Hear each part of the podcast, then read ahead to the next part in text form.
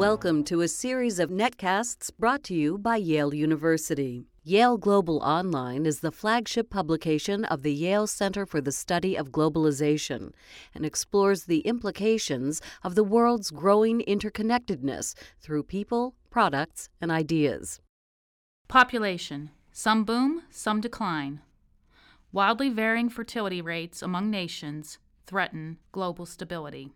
A Yale Global article by Joseph Chamie.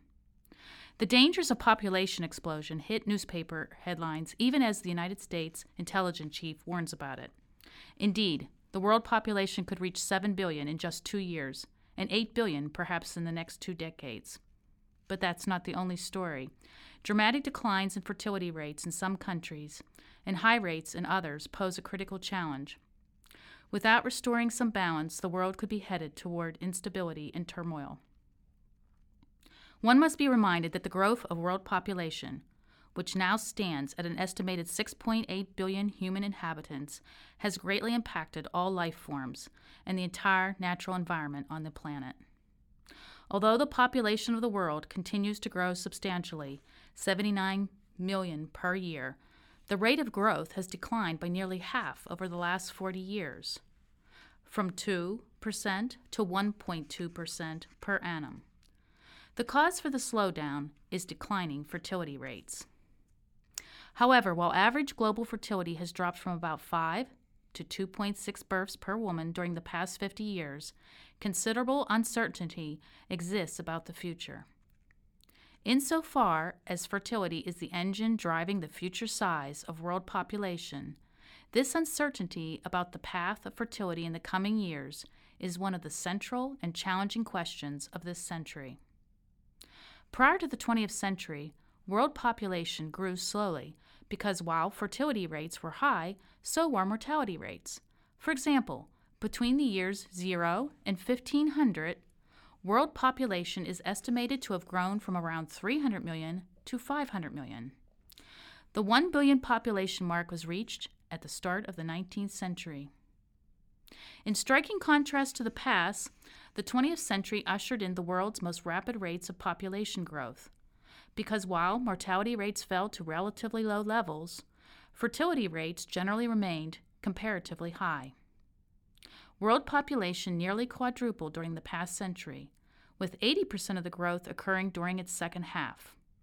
The 2 billion mark was reached in 1927, 3 billion in 1960, 4 billion in 1974, 5 billion in 1987, 6 billion in 1999.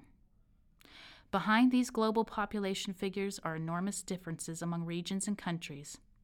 For example, of the 79 million people added to the world every year, six of the most populous countries India, China, Nigeria, Pakistan, Indonesia, and Bangladesh account for approximately half of this growth. India alone accounts for 21% of global population growth, followed by China, which contributes 11%. As a consequence, India's population is expected to exceed China's in about 20 years. In contrast, among the more developed regions, little demographic growth is taking place. Many European countries and Japan are entering a period of population decline, and these trends are likely to continue. In contrast, Australia, Canada, New Zealand, and the U.S. are projected to continue growing due to relatively higher fertility and international migration. In terms of annual rates of growth, the world's most rapidly growing region is Africa, due to the large gap between high birth rates and comparatively low death rates. During the last half century, Africa's population more than tripled, increasing from 227 million to 819 million. High fertility and vigorous demographic growth are expected to continue, with the African continent projected to be 2 billion inhabitants by mid century. The populations of Asia and Latin America are also expected to increase by about 25% over the next 50 years. While the future population growth remains uncertain, some trends are clear. First, most current rates of population growth are unsustainable over the long term. For example, if fertility rates were to remain fixed at today's levels, then world population would exceed 11 billion by mid century. Furthermore, while some countries, such as Germany, Italy, Japan, and Russia, would decline to a small fraction of their current population size. Others, such as Ethiopia, Nigeria, Pakistan, Saudi Arabia, and Yemen, would increase many times their current size. In the near term, there's little doubt that the world's population will reach 7 billion, probably by 2011. Will the world reach 8 billion? Most demographic observers would say that it's highly likely, perhaps by 2025. After that, things become considerably less certain. While on average fertility levels continue to decline, considerable variations exist across and within regions.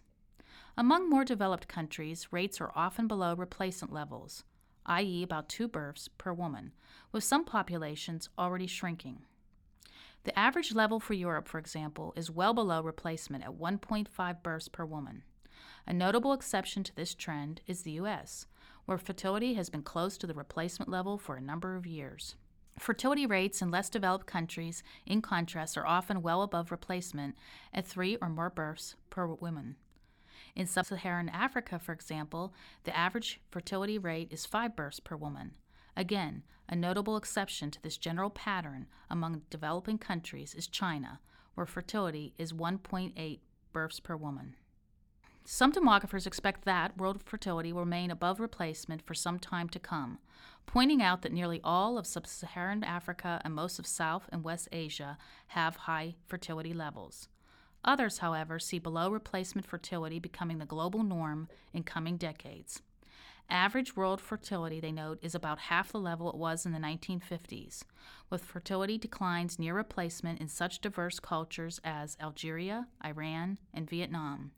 Lower mortality, urbanization, increased education, especially for girls, the growing employment of women, Later ages for marriage and the greater availability of modern methods of contraception are strong, universal forces that point toward low levels of fertility.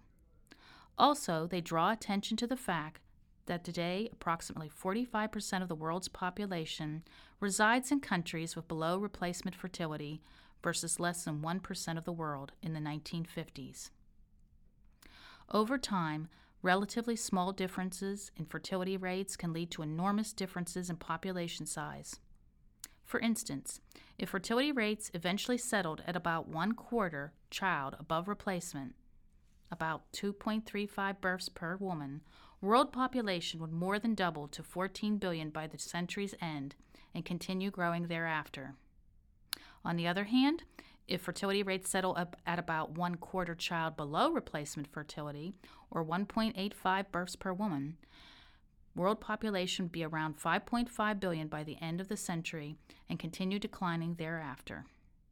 In other words, replacement fertility in the long term is essentially the tipping point for population change. Above it, growth, and below it, decline.